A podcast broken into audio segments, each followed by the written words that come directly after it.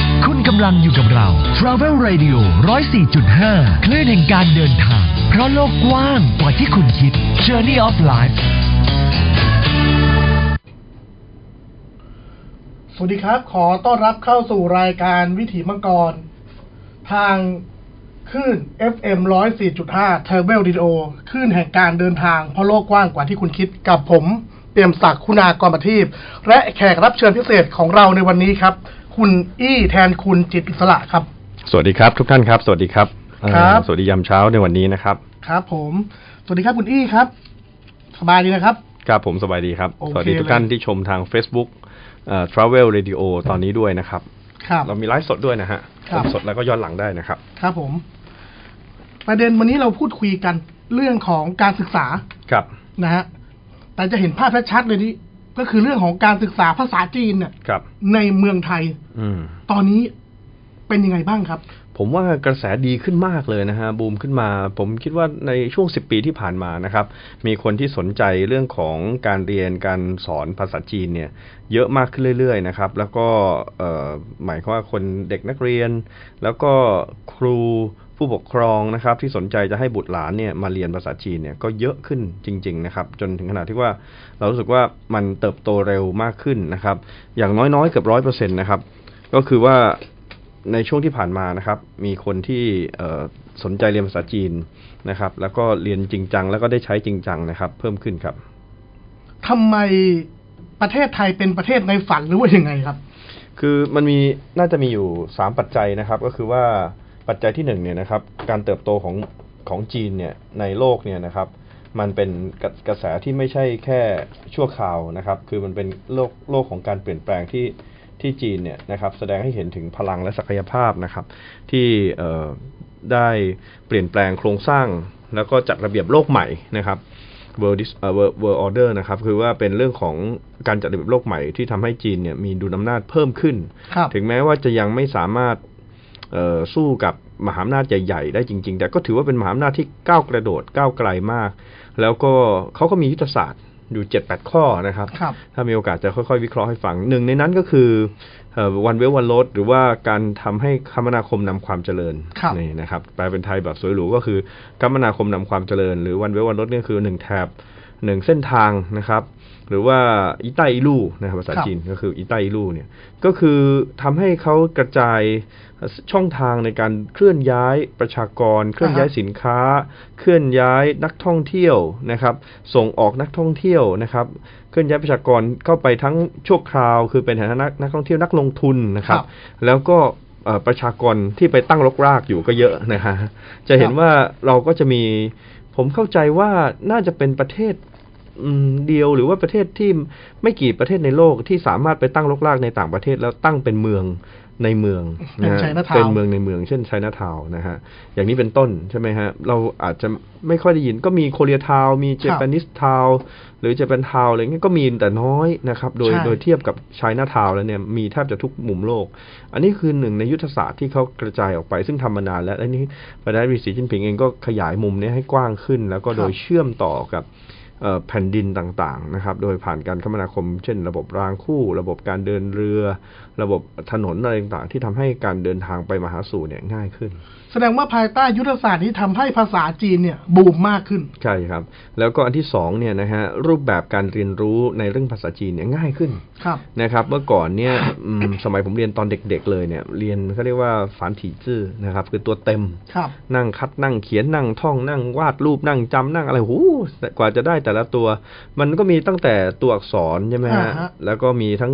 เสียง ครับ มีความหมายแล้วก็มีการใช้นะครับอ่าเนี่ยยาก ซึ่งผมต้องบอกเลยว่ายี่คืออย่าว่าแต่คุณอี้ชัดเลยครับ ครับ ผมโตแล้วเนี่ยมาเรียนภาษาจีนอีกรอบหนึ่ง ครับ เพราะสมัยก่อนนะคือพูดแต้จิ๋วที่บ้าน อืม แต่พอมาเรียนจีนกลางเนี่ยโอ้โห ไม่ต้องคัดตัวเต็มแล้ว ครับ ณผู้ฟังเอาแค่ตัวย่ออ่ะ ใช่เดี๋ยวนี้เปลี่ยนเป็นตัวย่อแล้วมันก็จะง่ายขึ้นนะฮะ ง่ายขึ้น แต่คัดจนน้ำตาไหลอะ โอ้โห มันไม่ได้คัดกันแบบง่ายๆนะ เพราะว่าคัดกว่าจะเกิดความคุ้นชินอะ อืม ตัวอักษรหนึ่งตัวผมเขียนไม่ต่ำกว่าร้อยตัว ไม่ร้อยร้อยร้อยตัวอักษรน่ะ เพื่อให้จดจำได้ จนถึงวันนี้พูดตรงๆแล้วว่ายังจำไม่ได้ แต่พอจะอ่านได้ ครับ อันนี้คือการปรับปรับ ปรับตัวครั้งใหญ่นะครับ ครับ ตั้งแต่หลังปฏิปฏิวัติเอ่อวัฒนธรรมในรัฐอ่าในยุคสมัยของท่านเติ้งเสี่ยวผิงเป็ ครั น บ ต้นมานะครับที่มีการปรับสีทันสมัย มีการเปิดตัวเอ่อเปิดประเทศมากขึ้น แล้วก็มีการคบค้าสมาคม แล้วก็มีการเออมองการไกลว่าถ้าขืนยังปล่อยให้ความคอนเซอร์เวทีฟของจีนเนี่ยนะฮะเป็นจุดที่เมื่อก่อนเป็นจุดขายหลัก แล้วก็เป็นจุดที่เกิดความภาคภูมิใจ แต่ถ้าไม่ปรับตัว นะครับการลุกร้ำลุกลานของต่างชาติซึ่งจีนเขาเผชิญกับเรื่องนี้มานานมากแล้วนะครับ เป็นร้อยร้อยๆปีนะครับ แล้วเผชิญ ไม่ใช่ บ่อยด้วย าแล้วก็หนักหนาสาหัสถึงขนาดเสียแผ่นดินเสียเมืองไปแล้วนะครับ ครับ หลายเมืองแล้วก็กว่าจะได้กลับคืนมาก็ยากลำบากเขาก็ต้องรู้ว่าการปรับตัวให้ทันสมัยอ่านี่สำคัญนะฮะ ครับ ในปี 1969 เป็นต้นมาเนี่ยการปรับตัวให้ทันสมัยของเขาเนี่ยนะครับก็ถือว่าก้าวกระโดดหนึ่งในนั้นก็คือการเปลี่ยนแปลงโครงสร้างการศึกษาให้ง่ายขึ้น แล้วก็เปิดใจให้กว้างขึ้น แล้วก็ยอมรับวิธีหรือเทคนิค ใหม่ๆนะครับที่เข้ามาทำให้การศึกษาเนี่ยมันน่าสนใจขึ้นนะค ครั รับบ ไม่ว่าจะเป็นเรื่องของการปรับตัวอักษรจากเอ่อตัวเต็มเป็นตัวย่อนะครับ ที่หลายคนที่เคยเรียนภาษาจีนจะทราบนะครับว่าสมมติว่าบางบางบางตัวอักษรอย่างชื่อผมชื่ออี้เนี่ยนะฮะ ครับ ก็คือโลสามขีด อ่าฮะ คือสิบสามขีด เราเรียก เราเราจำเทคนิคคือโลสามขีดคือว่าสิบขีดเป็นหนึ่งกิโล ใช่ โลสามขีดคือใช้ใช้เส้นถึงสิบสามเส้น เหลือแค่สามขีดตัดหายไปโลหนึ่ง อืม เดี๋ยวท่านจะงงก็คือว่าเราจีนเนี่ยเวลาเรานับการเขียนเนี่ยเราจะนับเป็นเส้นนะฮะ ใช่ นั ครับ เป็นเกิดหนึ่งการตวัดครั้งกี่เส้นของเราเนี่ยนะครับของชื่ออี้เนี่ยฮะที่แปลว่าเอ่อความกตัญญูความยึดมั่นตั้งมั่นบนความถูกต้องอี้นะฮะหรือว่าน้ำใจเนี่ยอี้ชี่นะครับ ก็เขียนด้วยเส้นถึง 13 เส้นด้วยกัน แต่ว่าตัวย่อนะครับเหลือแค่ 3 เส้นนั่นเองนี่คือตัวอย่างหนึ่งนะครับที่ทำให้พลวัตของการศึกษาเนี่ยเติบโตและก็ขยายตัว นอกจากนี้แล้วนะครับภาษาจีนยังมีการใช้พินอิน ครับ สมัยก่อนเด็กๆเนี่ยพ่อผมสอนนะฮะใช้จู้อิน คือมันจะมันจะเป็นตัวเอ่อประกอบคือผสมเสียงอะ่ะก็เรียก อือฮึ ตัวประกอบเสียง คือประกอบเสียงเพื่อให้รู้ว่าตัวอักษรตัวเนี้ยมันประกอบด้วยตัวอะไรที่ผสมขึ้นมาเป็นเสียงอะไร ครับ นะเพราะเห็นแล้วต้องไปเรียนตัวคือไปเรียนคือเหมือนกับทำหนัง ครั อะ่ะ บ มีภาพต้องมีเสียง อ่า อะ่ะ ฮะ แล้วต้องไปเรียนไอ้เรียนตัวไอ้ตัวเทคนิคการทำเสียง อีกอีกขั้นหนึ่งแต่ว่าเดี๋ยวนี้ก็ง่ายเข้านะครับ เป็นพินอินคืว่าอ่าเป็นพินอินก็คือตัวเขาเรียกโฟนติกหรืออักษรโรมันที่ ใช่ครับ ใช้แทนตัวเสียงต่างๆ แล้วก็สามารถทำให้เวลาเราเรียนกับคอมพิวเตอร์นะครับเนื่องจากคอมพิวเตอร์ ผมเข้าใจว่าเกือบทั้งหมดอะ90 80 90เปอร์เซ็นต์เนี่ยนะครับก็คือมีตัวเอ่ออักษรโรมันหรือภาษาอังกฤษเนี่ย อยู่ ครับ อยู่แล้ว เพราะฉะนั้นเวลาผสมเสียงหรือประกอบคำหรือเวลาพิมพ์ในมือถือ หรือในเออคอมพิวเตอร์หรืออะไรต่างๆเนี่ยนะครับสำหรับชาวต่างประเทศก็ดี ชาวจีนเองก็ดีนะครับ ก็สามารถเรียนได้ง่ายขึ้นนะครับ เพราะว่าเออมันมันมีเทคโนโลยีมีอุปกรณ์มาช่วยนะครับ ซึ่งมันทำให้การเรียนการสอนเนี่ยเร็วขึ้นแล้วก็ว่องไวขึ้นนะครับ โดยเฉพาะในคนรุ่นใหม่ ๆ ในยุคหลังๆเนี่ยนะครับที่เติบโตพร้อมกับสมาร์ทโฟน ครับ อ่าหรือว่าเทคโนโลยีต่างๆเนี่ยนะครับถ้าสามารถเอื้อต่อการที่จะใช้เทคนิคต่างๆ ได้เนี่ยมันก็จะช่วยทำให้เด็กๆเนี่ยเอ่อหรือว่าคนรุ่นใหม่ๆนะครับเรียนเรียนได้เร็วขึ้น อันนี้อันที่สองอืม ก็เรียกว่าภาษาจีนทำให้ภาษาจีนง่ายขึ้น ครับ โดยผ่านเทคโนโลยีต่าง อืมอันที่สามเนี่ยนะฮะก็คือมันไปด้วยกันกับเอ่อภาษาวัฒนธรรมเนี่ยไปด้วยกันกับมนุษย์ ๆ ครับ คือเป็นสิ่งที่มนุษย์คิดค้นขึ้นนะครับ แล้วก็มีความสัมพันธ์อย่างลึกซึ้งกับความเป็นมนุษย์นะ ครั ฮะ บ คือพูดง่ายๆ คือตัวชี้วัดหนึ่งที่จะบอกว่ามนุษย์มีอารยธรรม มีความเจริญรุ่งเรืองแค่ไหน ก็ต้องดูที่วิถีชีวิตในเชิงวัฒนธรรม ครับ มีความร่ำรวยทางวัฒนธรรมมากน้อยแค่ไหน อือฮึ ซึ่งเราต้องยอมรับนะจีนเนี่ยเขาพยายามที่จะรักษาแล้วก็รักษาได้ดีนะครับ ครับ กลยุทธ์หนึ่งหรือยุทธศาสตร์หนึ่งที่เขาใช้นะครับ ก็คือการทำของเก่าให้ใหม่ ทำของเก่า ให้ใหม่ ให้ใหม่ เออ น่าสนใจนะ อ่าฮะ ขีดท่านผู้ฟังขีดเส้นใต้ตรงนี้ไว้นะครับ ขีดเส้นใต้ไว้ตัวใหญ่ๆเลยนี่ผมกว่าจะตกผลึกได้เนี่ยผมต้องฟังกูรูฟังครูบาอาจารย์เยอะมากว่า การคืนชีพจิตวิญญาณจีน การ ครั ทำ บ ของเก่าให้ใหม่เนี่ยมันใช้เป็นหลักการตลาดที่จีนใช้อยู่ในขณะนี้ อืม คือการดึงเอาภูมิปัญญารากเหง้ารากฐานเนี่ยมาแปลงสภาพแต่งตัวปรับโฉมนะครับ แล้วก็ทำให้มันเกิดความน่าตื่นเต้นเร้าใจด้วยเทคโนโลยีใหม่ๆ ครับ เราจะเห็นว่าเวลาไปไหนสิ่งแรกเลยที่เป็นเอ่อสัตว์ศักดิ์สิทธิ์ที่คนจีนต้องชูให้เห็นก็คือตัวมังกร มังกร แน่นอน แต่มังกรหลังๆมันก็มีวิวัฒนาการแบบว่ามีเทคโนโลยี แต่เขาไม่ทิ้งนะครับ ครับ อ่าเขาไม่ทิ้งนะเขาถึงแม้เขาจะรู้สึกว่า คือเด็กรุ่นใหม่ก็อาจจะไม่ได้อินมาก แต่เขาไม่ทิ้งก็คือว่าความเป็นมังกรเนี่ยจริง ๆ ที่มามันก็น่าสนใจนะคือการพยายามสร้างอัตลักษณ์สัญลักษณ์ดีกว่าบาง นำ อย่าง สัตว์มงคล อ่าประมาณสิบกว่าชนิดมั้งฮะ ใช่ครับ มารวมกันในแต่ละชนเผ่า นะฮะเช่นมีตัวเป็นงูนะครับ มีเขาเป็นกวางมีอะไรต่างๆ มีปลา มีปลา มีวัวมีอะไรเยอะไปหมเยดอะ เลย มาก เพราะเป็นสัตว์สัญลักษณ์ของแต่ละชนเผ่าเพราะจีนเนี่ยมีห้าสิบกว่าชนเผ่า แต่ว่าก็สัตว์สัญลักษณ์ของของที่เขานับถือหรือว่ามีประโยชน์ต่อแต่ละชนเผ่าเนี่ยเอามาผสมผสานให้เป็นหนึ่งเดียว ครับ แล้วก็ชูเป็นสัตว์ศักดิ์สิทธิ์ คือพูดง่ายๆ คือว่าใช้สัญญลักษณ์เนี่ยจนกลายเป็นอัตลักษณ์ว่าเวลาเราพูดถึงจีนเราก็แผ่นดินมังกร อ่า ชาติมังกรอะไรเงี้ยถ้าเป็น ถูกครับ อินเอ่ออินซีก็จะนึกถึงอเมริกา อเมริกา มีขาวก็รัสเซียอย่างนี้ รัส เป็ เซี น ย ต้น แล้วไทยล่ะช้าง ซึ่งเราก็ไม่ค่อยอินเท่าไหร่นะฮะคือเราเนี่ยอืมคือมันก็พูดยากนะเอาเอาเป็นว่าเรื่องที่ผมกลับมาสู่เรื่องการศึกษาเนี่ย ค ผ รั ม บ พยายามจะชูว่าจีนเนี่ยพยายามจะให้การทำของเก่าให้ใหม่เนี่ยซึ่งเป็น อ่าฮะ ยุทธศาสตร์เป็นกุศโลบายที่แยบขายของเขาเนี่ยคือทำให้คนรุ่นใหม่ๆ สามารถซึมซับภูมิปัญญารากเหง้ากว่า 5,000 ปี ครับ ของเขาได้อีกครั้งหนึ่ง เราจะสังเกตว่าหลายปีที่ผ่านมาเนี่ยจะมีภาพยนตร์นะครับ ที่ย้อนยุคกลับไปใน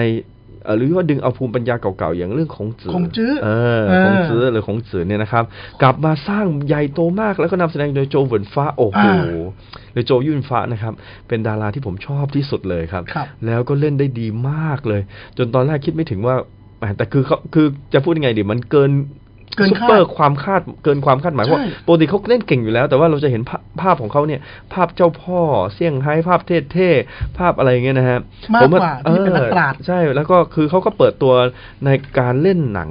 ย้อนยุคเนี่ยหลายเรื่องนะครับเรื่องโจเรื่องที่เขาเล่นเป็นโจโฉนะครับ ครับ ก็เล่นนะครับ แล้วก็เรื่องเป็นอะไรต่างๆ แล้วก็มาของซื้อนะครับ ก็ถือว่าสุดยอดเลย แล้วก็น่าสนใจมากคือการเล่าเรื่องของเขาเนี่ยจีนปรับตัว ใช่ แล้วก็อันเนี้ยเป้าหมายของเขาเนี่ยคือก็ใช้กลยุทธ์เดียวกับฮอลลีวูดก็คือการขายวัฒนธรรม ครับ นะครับ ขายวัฒนธรรมความเป็นตะวันตกอย่างอย่างน้อยสิ่งที่มีคนเคยบอกผมว่ากางเกงยีนเนี่ย อือฮึ มันมาพร้อมกับหนังนะฮะมัน อ่าม มาพร้อมกับความเป็นฮอลลีวูดนะฮะเราจะเห็นว่าทำไมคนใส่กางเกงยีนมันก็คือการโปรโมทขายวัฒนธรรมอย่างหนึ่ง ครับ จีนก็คล้ายคลึงกัน คือขายความเป็นรากเหง้าแก่นแกนของจีนขุดออกมา แล้วก็ทำให้มันใหม่ขึ้น ครับ นะครับทำให้มันผสมผสานกับเทคนิคเทคโนโลยีการเล่าเรื่องสมัยใหม่นะฮะแล้วก็จะมีหนังอีกหลายเรื่อง เช่นเกี่ยวข้องกับการปฏิวัติซินไห่นะครับ ครับ การเอ่อที่ทำให้เห็นว่าการเปลี่ยนแปลงจีนนะครับอ่ารู้จักกับรากเหง้าของจีนเป็นรัฐมนตรีเหมาเจ๋อตงซึ่งตอนเรื่องนั้นเนี่ยโอ้โหรวมดารา โอ้โหรวม ยอดนิยม ใช่ นะฮะของของของจีนไว้ทั้งหมดเลยหลิวเตอหัวโจวอะไรต่างๆ เยอะไปหมดเลยนะฮะเรื่องนั้นก็น่าดูนะครับ แล้วก็ น่าดูครับ อืม แต่มาแล้วก็ไป ใช่ เพราะว่าเป็นแนว ตัวละครเยอะมาก งปวติศสตใช่เป็นแนวกึ่งประวัติศาสตร์ซึ่งซึ่ง ใช่ อันนี้ก็เห็นว่าการเปิดตัวในศักราชใหม่ของจีนในทศวรรษใหม่เนี่ยของจีนนะครับ เป็นเรื่องที่ทำให้เรื่องของภาษาเนี่ยเป็นที่ตื่นตัวว่าตอนนี้เนี่ยทุกคนก็ควรเอ่อยอมรับนะครับว่าภาษาจีนเนี่ยเป็นภาษาที่สำคัญมาก ครับ แล้ว ในหลาย ๆ โรงเรียนเนี่ยนะครับ ก็กระตุ้นและกระตือรือร้นนะครับ ที่จะให้มีการเรียนการสอนในพร้อมกันนั้นนะครับ จีนก็มีสถาบันทั้งของซื้อ ครับ หรือของสื่อนะครับ แล้วก็สถาบันหั่นปั้นนะครับ ครับ ในการที่จะส่งออกหรือสนับสนุนนะครับ หรือว่าช่วยเหลือส่งเสริมให้เกิดการเรียนการสอนภาษาจีนใน 5 มิติด้วยกันนะครับ ครับ ซึ่งใน 5 มิติไหนเราผมถ้าต้องเบรกก็บอกนะครับวันนี้บอกโอ้โหคุยเรื่องจีนนี่มันมาก มันมาก เลย ครับ เพราะว่าเป็นเรื่องที่อินมากแล้วผมก็ทำโรงเรียนสอนภาษาจีนมา 10 กว่าปีแล้วนะครับ ครับ ก็ ก็อินมากแล้วก็เข้าใจว่าการเรียนการสอนเนี่ยมันก็ต้องแหมการเรียนรู้เนี่ยมันมันก็ต้องเขาเรียกเราเองเป็นผู้ผู้ provide การเอ่อเป็นผู้จัดการการสอนเนี่ยเราก็ต้องเรียนรู้ด้วยตัวเราเองเพิ่มขึ้นด้วยนะครับ ว่ามันมีอะไรใหม่ๆ เพื่อไม่ให้เราตกยุค แล้วในยุค disrupt เนี่ย disruption เนี่ยที่เกิดขึ้นเนี่ยเราต้องปรับตัวยังไงผมว่านี้น่าคิดนะฮะเดี๋ยวเราต้องมีเวลาต้องขยายผลอีก 5 มิติที่ที่ผมพูดค้างไว้เมื่อสักครู่เนี่ย แต่ ว่า ก่อนจะมาห้ามิติ ครับ เมื่อกี้ที่คุณอี้บอกมาว่าเอาของเก่ามาทำใหม่ อืม อันนี้ยังธรรมดา ฮะ เจออีกบางเรื่องของจีน อืม เอาของที่ไม่มีมาทำให้มี อืม เพราะอย่างผมเอาง่ายๆแหล่งท่องเที่ยว ครับ ที่เราไปบ่อยๆเนี่ยอีกเกี่ยวกับสามก๊กอะฮะ อืม แหล่งท่องเที่ยวบางเรื่องบางที่มันไม่มี อืม มันไม่มีในประวัติศาสตร์ มันถูกสร้างขึ้นมาแบบวรรณกรรมอะ ครับ แล้วก็พอสร้างขึ้นมาปุ๊บ คนเชื่อว่ามี อืม แต่ความเป็นจริงคือมันไม่มี ครับ หน่วยงานต่างๆ ก็เลยพยายามเสกให้มันมีขึ้นมา อืม เพื่อมันมารองรับการท่องเที่ยว เพื่อที่จะมารองรับสิ่งต่างๆ เรียกว่าเพื่อให้มีมีเม็ดเงินหมุนเวียนมากขึ้น จริง ๆ อันนี้เป็นเรื่องที่น่าคิดนะว่าในเกร็ดประวัติศาสตร์เนี่ยถ้าพูดกันตรงไปตรงมาเนี่ย ครั ห บ ลายเรื่องเราไม่มีไม่มีหลักฐานที่จะย้อนย้อนยุคกลับไป แล้วก็ย้อนแย้งกับคนที่เขาคิดขึ้นมา คือหมายความว่าอย่างเทพเจ้ากวนอูเนี่ย อ่ะ ที่มาที่ไปอย่างไรเนี่ยจริง ๆ มันก็มีที่มาของมันอยู่แต่ว่า ตัวตนจริง ๆ เป็นอย่างไร หรือ จะอย่างนั้นจริงหรือเปล่าในที่เราอ่านมา ครับ ใช่หรือเปล่าก็ไม่มีสามารถที่จะย้อนไปหลายเรื่องเราก็โอ้โหมีบทพูดที่แบบแหมยังกับไปอยู่ในเหตุการณ์นั่น ละเอี เลย ยด เงี้ เชีย ยว เออใช่นะ เพราะฉะนั้นการสร้างเขาเรียก storyteller การสร้าง story to tell เล่าเรื่องในเชิง marketing เนี่ยสำคัญมากครับ เพราะว่าคนเนี่ยเวลาไปสถานที่หนึ่งหนึ่งๆเนี่ยพอไปยืนดูก้อนหินก้อนหนึ่ง ครับ ที่แบบว่าโอ้โหนี่โจโฉเคยมานั่งพักตอนพ่ายแพ้เออ อ่า หลังจากศึกเซ็กเพ็กเนี่ย แล้วก็แบบมีถอดเอ่อเสื้อเกราะวางไว้ตรงนี้อะไรเงี้ย อ่า โอ้โหก้อนหินก้อนนั้นดูดูดีขึ้นมาเลยทันทีแล้วก็แบบตรงนี้เนี่ยเดินไปจากก้อนก้อนหินก้อนนั้นหน่อยเนี่ยกวนอูยืนดักรออยู่ หรือขี่ม้าดักรออยู่ว่าเนี่ยคงเบ้งให้มาดักรอ เพราะว่าจะให้ทดแทนบุญคุณอะไรเงี้ยนะโอ้โหก้อนหินก้อนเดียวเนี่ยหรือสถานที่จุดเดียวที่มันมองมองยังไงก็ธรรมดา แต่พอใส่สตอรี่เข้าไปเนี่ยโอ้โห เป็นเรื่องเป็นราวเลย ดูยิ่งใหญ่ขึ้นมาทันที ดูมีมูลค่า ใช่ อย่างนี้คือตัวอย่างหนึ่งนะครับที่ทำให้เห็นว่าการ create นะคครั รับบ การ create นอกจากการทำของเก่าให้ใหม่แล้วการสร้างสิ่งใหม่ขึ้นมาเลยนะครับ อ่าฮะ แต่แต่อย่างกรณีที่ผมยกตัวอย่างเรื่องสามก๊กเนี่ยบางทีเนี่ยเขาอาจจะใช้ว่ามันก็เป็นเทคนิคเดียวกันกับที่ลอกกลจงใช่ไหม ฮะหรือภาษาจีนกลางออกว่าอะไรฮะหลอก หลอกกวนจง หลอกกวนจงนะครับ ได้ใช้เนี่ยก็คือบางทีก็ต้องจินตนาการ ใช่ อืมต้องจินตนาการเข้าไปใส่เข้าไปด้วย แต่สิ่งที่เป็นจินตนาการเนี่ยหลังๆศัพท์เทคนิคทางภาษาไทยเขาใช้คำว่าจิงตนาการเออ จินตนาการ จริงจริงจอรออีงอจริง ครับ ที่แปลว่าเรื่องจริงฮะ อ๋อ เออ คือมันน่ารักมากคือ คือจินตนาการคือเอาเรื่องจริง ผสมกับจินตนาการ ให้เป็นจินตนาการ แล้วก็บางทีก็เรื่องแต่งมาทำให้เป็นจริงเงี้ย อือหือ จนบางทีเขาเรียก virtual reality คือโลกเสมือนจริง อ่าโลกเสมือนจริง เออ คือบางทีมันเหมือนจริง เราก็ยังบอกไม่ถูกหรอกว่ามันจริงหรือไม่จริง แต่ว่า ครับ ในที่สุดแล้วเนี่ย คนเชื่อ อื ว่า อหือ มันจริง มันก็กลายเป็นเรื่องจริงได้ ใช่ เออ นี่น่าสนใจนะฮะ ในการตลาดเนี่ย มันคือทำให้เกิด belief ฮะ ถูกครับ แล้วก็ถ้ายกระดับไปสู่ faithful คือความศรัทธาเขาเรียกศรัทธา marketing เนี่ย ถูก ถือว่า success ครับ ประสบความสำเร็จเลย เนี่ยการศึกษาก็เช่นเดียวกัน ถ้าทำให้เกิดความศรัทธา ความเชื่อมั่น เชื่อถือ เชื่อใจไม่ว่าเรื่องอะไรก็แล้ว แต่ ครับ คนเราเนี่ยมันเชื่อนะครับ ถ้ามันเชื่อแล้วเนี่ยมันยอมถึงขนาดพลีชีพได้ ถูกครับ อ่าการศึกษาก็เช่นเดียวกันนะฮะถ้าหากว่าเราทำให้คนเชื่อว่ามีความสำคัญมีนัยสำคัญที่จะเปลี่ยนแปลงตัวเราเอง เปลี่ยนแปลงสังคม เปลี่ยนแปลงโลกนะครับ ครับ อย่างที่จีนทำให้สำเร็จแล้วว่าเขาเชื่อว่าจีน โดยเฉพาะระบบคิดระบบการจัดการต่างๆนะครับของเขาเนี่ยโดยเฉพาะภาวะผู้นำของเขาเนี่ ครั ย บ นะครับแล้วเดี๋ยวเราจะมาวิเคราะห์ดูนะครับว่าภาวะผู้นำของท่านประธานาธิบดีสีจิ้นผิงเนี่ยในยุคสมัยปัจจุบันที่นิ่งสงบสยบความเคลื่อนไหวเนี่ยมันจะทำให้เกิดปรากฏการณ์เรียนรู้ได้อย่างไรครับ นั่นแหละครับ เป็นประเด็นสำคัญมากครับ ซึ่งก็บอกแล้วไงครับว่าภาษาจีนเป็นภาษาที่สำคัญแล้วและหลายชาติก็รับรู้และถึงความสำคัญ แต่ก็มีครับบางประเทศทำให้ภาษาแม่ตัวเองเนี่ยเป็นภาษาที่ไม่ค่อยสำคัญ อืม เป็นภาษาที่คนเรียนยังสับสนแล้วว่าเรียนไปเพื่ออะไร ในเมื่อพูดอยู่แล้วทุกวันทุกวันจะไปเรียนศึกษาเพิ่มเติมเพื่ออะไร จะไปพัฒนาจะไปเรียนให้มันเก่งเพื่ออะไร มันไม่เห็นเป้าหมายเนี่ย อืม อันนี้ก็มีนะในบางประเทศ ซึ่งผมก็ยังงงๆอยู่เหมือนกันว่าเออ นี่ก็แปลกใจภาษาแม่ตัวเองกับมึนๆงงๆ แต่ไปได้ภาษาอื่น ภาษาที่สองภาษาที่สาม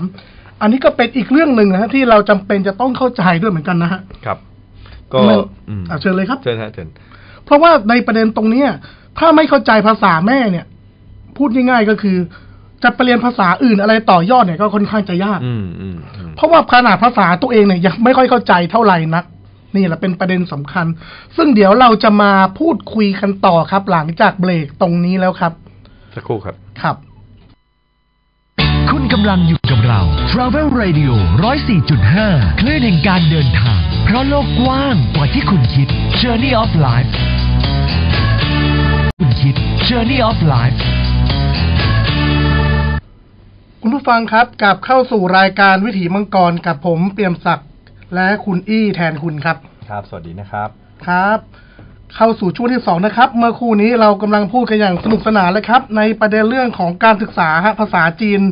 ในไทย ซึ่งคุณอี้ก็ได้วิเคราะห์ให้เห็นถึงรากที่มาและความสำคัญของการศึกษาภาษาจีน และผมก็ได้มีการพูดคุยเสริมในบางประเด็นครับ ที่บอกว่าอ่าไม่ใช่แค่ภาษาจีนนะว่าที่สำคัญเนี่ยแม้กระทั่งภาษาบ้านของตัวเองอะภาษาท้องถิ่นหรือว่าภาษาประประเทศแม่ก็สำคัญเหมือนกันนะครับ ตอนนี้เราก็มาพูดคุยในประเด็นในเรื่องตรงนี้นะครับ ครับ คุณอี้ครับ เชิญเลยครับ จริงจริง ๆ ในเรื่องของการทำการศึกษาเนี่ยมันมี 5 มิติด้วยกันที่เราต้องคำนึงถึงนะครับ มิติแรกเลยนะครับ ก็คือเนื้อหาหลักสูตร ครับ หลักสูตรเนี่ยสำคัญมากเลยนะครับ หลักสูตรเนี่ยจะบอกเราว่าต้นทางไปอย่างไรกระบวนการไปอย่างไร แล้วก็ปลายทางไปอย่างไร ครับ แล้วก็เป้าหมายของคนที่เรียนเนี่ยเขาจะเลือกจากหลักสูตรด้วย ครับ นะครับหลักสูตรการเรียนการสอนเนี่ยโดยโดยภาพรวมพื้นฐานเนี่ยมันก็จะมีความคล้ายคลึงกัน แต่ในระดับสูงเนี่ยก็มันก็จะแตกเป็นหลายลายนะครับ เช่นว่าบางคนพูดภาษาจีนได้ ครับ ทั่วไป แต่เขาต้องการบอกว่าเขาอยากเรียนภาษาจีนเฉพาะทาง คือเรียนภาษาจีนที่เกี่ยวข้องกับการท่องเที่ยว ครับ อ่าว่ารายการเราเกี่ยวกับการท่องเที่ยวด้วยอย่างเงี้ยนะเขาอยากใช้คำศัพท์ที่มันมีความเฉพาะมากขึ้น หรือภาษาจีนเกี่ยวกับธุรกิจนะครับ อันนี้ก็จะชัดขึ้นจะเจาะลึกลงไปอีก เพราะว่าศัพท์เทคนิคบางบางอย่างเนี่ยมันจะไม่ได้ถูกใช้ในชีวิตประจำวันนะค ครั รับ บ อย่างเช่นเรื่องการตลาดเรื่องภาษาทางบัญชี ภาษาทางภาษี ภาษาทางอะไรที่เกี่ยวข้องกับทางธุรกิจเนี่ยมันต้องลึกเกินไป หรือแม้แต่ธุรกิจก็ธุรกิจนำเข้าส่งออกกับจีนอีกก็ลึกลงไปอีกขั้นหนึ่ ครั ง บ นะฮะภาษาก็จะมีเรื่องเกี่ยวกับทำ LC ทำอะไรต่างๆใช่ไหมฮะที่มันจะเยอะไปหมดเลยนะครับ หรือว่าการชิปปิ้งการเฟดฟอร์ดอะไรที่มันเยอะไปหมดเลยนะค ครั รับ บ เออแล้วก็เออพอพอหลักสูตรเนี่ยมันมันถูกครีเอทหรือถูกออกแบบแล้วเนี่ยมันก็นำมาสู่กระบวนการที่สองนะครับก็คือวิธีการสอน ครับ ซึ่งรวมถึงครูด้วยนะครับหรือครูหรือวิธีการสอนเนี่ยเป็นสิ่งสำคัญมาก เพราะว่า อ่ เดี๋ยวนี้เนี่ยที่พูดถึงวิธีการสอนเนี่ยแล้วก็พูดถึงลมถึงครู ก็หมายความว่าวิธีการสอนเนี่ยเป็นเป็นอัมเบร่าใหญ่ครูเป็นสับเซตเพราะอะไรเพราะว่ามันมีวิธีการสอนหรือการเรียนผ่านออนไลน์ ครับ ผ่านเทคโนโลยีผ่าน AI ก็มี อือฮึ อืมเดี๋ยวนี้นะครับ มันมีความพยายามที่จะออกแบบ ผมเข้าใจว่าที่จีนมีแล้ว แต่ที่ไทยเนี่ยพยายามที่จะออกแบบและนำเข้านะครับ ตกลงจะออกแบบจะนำเข้า เออคือในไทยเนี่ยต้องออกแบบ เพราะว่ามัน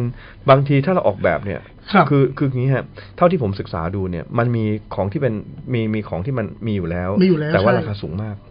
ราคาสูงมาก แล้วก็ยังไม่ค่อยสอดคล้องกับเอ่อคุณสมบัติหรือความความพึงพอใจของคนไทย เช่น มันเป็นภาษาจีนล้วนๆนะครับ อ่ หรือว่ามันจะเป็นคือต้องพูดจีนแม่น เหมือนเหมือนเวลาที่เราคุยกับสิริหรือคุยกับมือถืออย่างเงี้ย อ่าฮะ ถ้าเราพูดเพี้ยนปุ๊บเนี่ยภาษามันก็จะตีความไปอย่างอื่นเลย ใช่ครับ อืมเพราะฉะนั้นตอนนี้มีกลุ่มคนที่อาจจะนำเข้ามา แล้วก็พยายามจะแปลงให้เป็นแบบเฉพาะของตัวเองนะฮะหรือออกแบบใหม่ให้มันสอดคล้องกับลักษณะของคนไทยคือพูดภาษาไทย อือฮึ แล้วก็สามารถที่จะแปลงเป็นภาษาจีน คืออนเนี้ย Google Translate ทำได้ แต่ว่ายังไม่ตรง ครับ แล้วก็แปลได้ไม่ค่อยดีเท่าไหร่นะครับ อืม แต่ว่าการเรียนการสอนเนี่ยมันจะต้องอินเ r อร์แอคทีฟนะครับทั้งสองฝ่ายทีนี้ก็กลับมาพูดถึงครูก่อนนะครับ ว่าควตัรับ ครูเองเนี่ย มันจะมีผมเรียกว่าสามคำศักดิ์สิทธิ์แล้วกัน อือฮึ นะถ้าเป็นหนังจีนหน่อยก็เรียกว่าสามศักดิ์สิทธิ์คุณลุ้น ครับ คือคุณต้องลุ้นนะไม่ใช่ คุณต้องลุ้น เออคือสามศักดิ์สิทธิ์คุณลุ้นรู้ใช่ไหมว่าอยู่อยู่รู้สึกจะอยู่เรื่องเออ มังกรหยก มังกรหยกภาคสองนะฮะที่เออกุ้ยเซียงไปเจอนะครับก็เอาเป็นว่า คำสามคำที่ศักดิ์สิทธิ์ในในมุมของการศึกษาเนี่ยมันมีจริง ๆ ใช้กับทั่วไปก็ได้นะครับ เรื่องการตลาดเรื่องอะไรต่างๆคือคอนเทนต์ ครับ พรีเซนต์อีเวนต์ อืม นะฮะเนี่ยเรื่องการศึกษาเรื่องครู เรื่องการสอนเนี่ยก็สามคำเนี้คอนเทนต์คอนเทนต์ครูหรือคนที่สอนหรือคนที่จะเอ่อคนที่เรียนเนี่ยอาจจะยังไม่ต้องต้องเข้าใจเนื้อหาก่อน แต่ ครับ ครูที่สอนเนี่ยต้องเข้าใจเนื้อหาทั้งหมดก่อน อืม ต้องเข้าใจคอนเทนต์ก่อน ว่าเนื้อหาและมันจะได้เข้าใจกลุ่มเป้าหมายว่าต้องการเรียนอะไร ครับ นะเขาต้องการเรียนเพื่อไปใช้เอ่อทำงานกับคนจีน ครับ ด้านธุรกิจ ด้านโรงแรมก็ไม่เหมือนกัน ธุรกิจมุมไหน ด้านส่งออกก็ไม่เหมือนกันอีก อืม หรือเขาจะเป็นเรียนเพื่อเป็นครู หรือว่าจะเรียนเพื่อไปสอบ ถ้าเราเข้าใจเนื้อหา และมันจะหมายถึงความต้องการของผู้เรียนด้วยเนี่ย ค ครับ รูเขาก็จะไม่ไม่สเปะสปะ ซึ่งแน่นอนหลายคนบอกโอ้โหอันนี้อันนี้คือพูดถึงคลาสระดับกลางขึ้นบนนะครับ ก็คื ครั อบ ว่าระดับกลางขึ้นบนคือ หมายความว่าสามารถที่จะมีพื้นฐานแน่นพอสมควรที่จะเลือกได้แล้ว ครับ นะครับ ถ้าพื้นฐานทั่วไป เช่นนับหนึ่งสองสามสี่เพิ่มเพิ่มเพิ่มนี่เหาอะไรเงี้ยนี่เหามาอะไรเงี้ยมันเบสิก ธรรมดา ทั่วไป มาก แต่ก็จำเป็นต้องเข้าใจเนื้อหาเหมือนกัน เพราะว่าถ้าเราเข้าใจเนื้อหาเนี่ยแล้วเราก็สามารถพลิกแพลงได้ แล้วก็สามารถที่จะตอบโจทย์ อันเนี้ ค ย รับ เรื่องนี้สำคัญมาก มันเป็นเรื่องที่คนที่ทำการตลาด หรือคนทำการค้าทำการศึกษาทุกคนเป็นเรื่องเดียวกัน คือต้องเข้าใจ และเอาใจใส่กลุ่มเป้าหมายของเราให้คมารั ก บ ที่สุด ถ้าเราไม่เข้าใจและไม่เอาใจใส่เนี่ยบางทีมันก็จะสเปซสปะไปหลงทิศทางไป คนเรียนเนี่ยคำหนึ่งที่เขาจะพูดมากเลยว่าไม่ได้อะไรเลย เรียนไม่รู้เรื่องเลย อ่าใช่ ยาก ยากมากเลย อันเนี้ยเพราะว่าบางครั้งเราไม่เข้าใจตรงกันว่าสิ่งที่กำลังต้องเรียนเนี่ยนะครับปัตวัตถุประสงค์หรือเป้าหมายของเราเนี่ยมันจะไปสู่อย่างไร ไอ้จริงๆนะไอ้ความไม่เข้าใจที่มันเกิดขึ้นเนี่ย มันเกิดขึ้นเนี่ย มันเกิดขึ้นเพราะคอนเทนต์หรือเพราะพรีเซนต์กันแน่ ผมว่าทั้งสองอย่างนะ ราะตัวคอนเทนต์เนี่ยมันเป็นเรื่องที่บ่งชี้ว่า คือคนที่เรียนก็ต้องทำความเข้าใจคือต้องอ่านภาพรวมก่อนว่า ตอนเนี้ยสมมุติว่าเดินไปหนึ่งถึงสิบเนี่ยเออตอนนี้กำลังเดินก้าวที่เท่าไหร่อยู่ ถ้าเราบอกว่าเราอยากได้ก้าวที่สิบเลย แต่ ครั ว่า บ พื้นฐานเราไม่แน่นเลยไม่รู้เรื่องเลยเนี่ย อ่าฮะ มันก็ยากบางอย่างผมผมเคยเจอกับตัวเองนะ ตอนแรกๆเนี่ยที่สอนนะครับ เออเขาคาดหวังคือเขาเป็นผู้ใหญ่แล้วเขาคาดหวังจะเรียนภาษาจีน อ่า แต่เราไปสอนเปอร์ไอเนี่ยพินอิน ซึ่งมันเป็นอักษรภาษาอังกฤษหมด ครับ เขาก็บอกว่า เฮ้ย เขาจะมาเรียนภาษาจีนไม่ได้เรียนภาษาอังกฤษ เราบอกไม่ใช่ เราไม่เรียนภาษาอังกฤษ เราเรียนภาษาจีน แต่วิธีการออกเสียง เป็นพีอิน เออ เป็นพินอิน คือเป็นตัวอักษรภาษาอังกฤษ ครับ นี่คือตัวอย่างง่ายๆนะครับ ที่เห็นภาพชัดว่า ถ้าเขาเข้าใจว่า อ๋อ รูปแบบ หรือว่าเอ่อเนื้อหาสาระเนี่ยมันต้องเรียนอันนี้ก่อน เพราะอะไร เพราะว่าพอเราสามารถที่จะสะกดเสียงได้นะครับ ต่อไปเนี่ยเราก็จะเกิดแรงบันดาลใจในการพูด อ่าฮะ คือฟังพูดอ่านเขียนเนี่ยแพทเทิร์นมันเป็นอย่างนี้ ถ้าฟังได้มันก็พูดได้ ครับ ถ้าพูดได้มันก็อ่านได้ ใช่ แล้วก็จะเขียนได้ เพราะฉะนั้นต้องพูดให้ได้ก่อน เพราะฉะนั้นการพูดเนี่ยก็คือพูดจากการฟังแล้วก็จากการอ่านตัวพินอินให้สะกดให้เป็นก่อน ถูกต้องครับ แล้วหลังจากนั้นเนี่ยก็จึงเขียน เขียนเนี่ยมันคือเหมือนกับว่าตอกตรึงความเอ่อความรู้ให้แน่นยิ่งขึ้นผ่านตัวอักษรและภาพจำนะครับ ส่วนใครจะทำคู่ขนานกันไปก็ไม่ผิดนะครับ บางคนขยันหน่อยก็อาจจะเขียนไปด้วยคัดไปด้วยนะครับ ก็จะช่วยได้นะครับ อย่างคุณเปี่ยมขยันมากก็คัดหลายเรียบร้อยผมเมื่อก่อนผมก็คัดจนเต็มที่เต็มแบบเต็มหน้ากระดาษเลยค แต่ รับ จริง ๆ แล้วเนี่ยมาถึงจุดจุดๆหนึ่งเนี่ยเขาบอกว่าจริง ๆ แล้วเนี่ย เราควรที่จะฟังกับพูดก่อน อืม เพราะถ้าทำขนานกันไปเนี่ย คนเรียนจะเสียกำลังใจ คืออันเนี้ยอันนี่คือสิ่งที่สิ่งที่ผมอยากจะ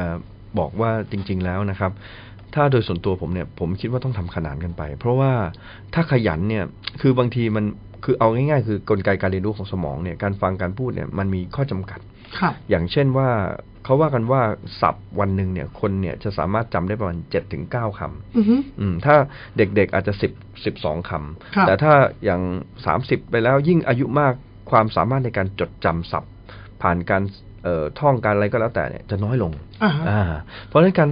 ภาษาจีนเนี่ยที่เราสามารถใช้โดยพื้นฐานเนี่ยอย่างน้อยต้องมีสามพันค อืม ำถ้าเก่งเลยคือห้าพันถึงหมื่นค ครับ ำถ้าเก่งมากคือสองหมื่นคำสามหมื่นคำคือยิ่งรู้คำศัพท์มากยิ่งเก่ง ได้เปรียบ อ่ายิ่งพูดความสละสลวยของการใช้ภาษา ความลุ่มลึกความหลากหลายเนี่ยมันขึ้นอยู่กับระดับความเข้าใจของภาษาและมิติของการทำความเข้าใจกับไวยากรณ์ ครับ มันก็อย่างนี้เป็นอย่างนี้ทุกทุกทุกภาษา เพราะว่ามันมีอันนี้ผมเล่าแลกเปลี่ยนประสบการณ์ ฮะ เพราะผมเป็นคนที่เรียนภาษาจีนค่อนข้างจะหลายครั้ง อืม ไม่ใช่ว่าเก่งนะ อืม แต่ไปเรียนพื้นฐานน่ะหลายครั้ง อืม คือเรียนแบบคู่ขนาน ครับ คือฟังพูดอ่านเขียน อืม ครบ อืม อันหนึ่งนะฮะ เรียนไปดีมาก อืม เราซื้อดีมาก อืม อ่ะ แล้วก็พอมาเรียนของสมาคม อืม อันนี้ผมไม่เอ่ยเอ่ยชื่อแล้วกันนะว่า อืม สมาคมอะไรนะ อืม คือ อ่า ผู้สอนเนี่ยเราซื้อวิเคราะห์แล้วว่า คนเรียนเนี่ยส่วนใหญ่เป็นนักข่าว อืม ไม่มีเวลามานั่งเขียน อืม เขาก็สอนแต่การพูด กับการ กับการฟัง อืม สองอย่างครับ พอผมเอามาเปรียบเทียบกันน่ะสิ่งที่ อืม ผมเห็นก็คือ เมื่อพูดกับฟังเนี่ย มันจะเร็วกว่า อืม มันจะเร็วกว่าที่จะฝึกเขียน อืม จากนั้นมาถ้าใครสนใจมาฝึกเขียนก็ค่อยมาฝึกเขียนอีกทีหนึ่ง ครับ อันนี้ก็ก็เป็นอีกส่วนหนึ่งนะ เพราะว่าอย่างกรณีที่ผมเคยสอนเนี่ยเขาจะบอกว่าเขาบอกเลยว่าเขาไม่ต้องการเขียน อ้าว เพราะเขาไม่ได้ใช้ ใช่ หรือเขาใช้น้อยมาก แต่ถ้าสมมุติว่าอย่างที่ผมเรียนเนี่ยถ้าจะต่อยอดเติมเต็มให้มันสูงขึ้นไป มันเลี่ยงไม่ได้ มันเลี่ยงไม่ได้ เออเลี่ยงไม่ได้ แต่ถ้าจะใช้เฉพาะแบบเฉพาะหน้าใช้ยามจำเป็น หรือใช้เฉ เอา พาะ ไป กิจ ต่อรอง เฉพะ ราคา เอ สินค้าถามทางอย่างเงี้ย ใช่ไปเที่ยวต่างประเทศ เออ ไปอะไรเงี้ยไม่ต้องเขียน ไม่ต้อง หรือ เขียน เออไม่ต้องเขียน แต่ว่าอย่างน้อยการเขียนหรือการอ่านให้ได้เนี่ย มันมันจะช่วยจำเอ่อช่วยช่วยช่วยเพิ่มทักษะภาษามันเป็นทักษะฮะ ใช่ เป็นสกิลที่เราสามารถฝึกบ่อยๆ แล้วมันก็สามารถทำได้ แต่ผมต้องบอกอย่างหนึ่งว่า ภาษาจีนน่ะต่างกับภาษาอื่น อืม ๆ อย่างมาก คืออ ม ผมไม่ได้หมายถึงการออกเสียงนะ อืม แต่หมายถึงว่าจีนเนี่ย เป็นชนชาติที่มีภาษา เยอะฮกเกี้ยน อืม แต้จิ๋ว แต่จิ๋วแค่ แคะ กวาง กวาง ตุ้ ตุ้ ง ง อืม การออกเสียงขอโทษนะไม่ได้เหมือนกันเลยแต่ละภาษา ใช่ใช่ อย่างไอะอย่างบ้านผมเนี่ย ถ้าเป็นแต้จิ๋วก็คือจ่าปึ่งที่แปลว่ากินข้าว อืม แต่ถ้าเป็นภาษากลางก็คือชื่อฟัน ชื่อฟัน อ่ะ ถ้าภาษาบ้านผมฝูเจียนฮกจิวฮกจิวนี่ก็คือเสี้ยปวง อ่า เห็นไหมครับ แต่ใช้ตัวอักษร ถ้าภาษาแค่ก็เซ็กฟันเซ็กฟัน ชื่อฟัน อืม แต่ใช้ตัวอักษรเขียนเดียวกันหมด อืม นี่คือความมหัศจรรย์ของคนจีน คือในภาษาจีนขอเพียงคุณเขียนได้อะ อืมอืม คุณสามารถที่จะสื่อสารกับคนจีนได้ทั้งแผ่นดินเลย ใช่ นะ ใช่ใช่ใช่ใช่ถึงแม้ว่าจะมีวิวัฒนาการบางบางพื้นที่นะครับ พื้นถิ่นเนี่ยที่สามารถออกแบบตัวอักษรเนี่ยให้สอดคล้องกับเสียง ของท้องถิ่นนั้นด้วยก็มีนะ อ่าฮะ เอออย่างกวางตุ้งหรืออะไรเงี้ยเขาจะหรือหรือแม้แต่แต้จิ๋วเองคือ เสียงบางอย่างที่เขาครีเอทขึ้นมาเอง ครับ นะฮะเห็นอย่างที่ผมบอกตอนแรกว่ามันมีทั้งการครีเอท อืม ขึ้นมาใหม่นะครับ อย่างภาษาแต่ละพื้นที่เนี่ยเอ่อการออกแบบระบเอ่อรูปแบบหรือวิธีการสอนของแต่ละประเทศเนี่ยเขาก็ต้องไปแปลงหรือไปประยุกต์ให้สอดคล้องกับ ให้ วัฒ สอนดคธร ล้ ร อ ม ง อืมกับ ใช่ วัฒนธรรมของเขาอย่างผมเคยทำสื่อการเรียนการสอนอันหนึ่งนะครับ